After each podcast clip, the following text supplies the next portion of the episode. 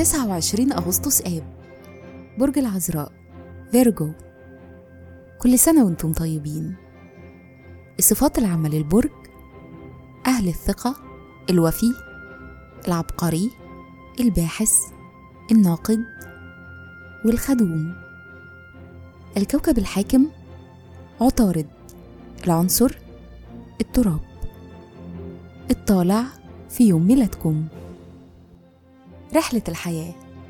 من الطفولة بتكونوا عمليين. بتحللوا المواقف عشان تفهموها وتحسنوها.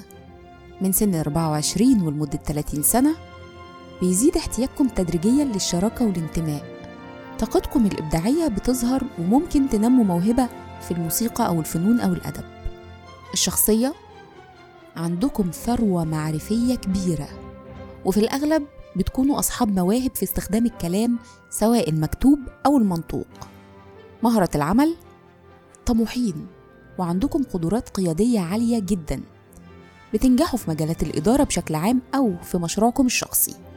بشكل عام أنتم بتحتاجوا لقدر كبير من الحرية في الشغل عشان تقدروا تتميزوا.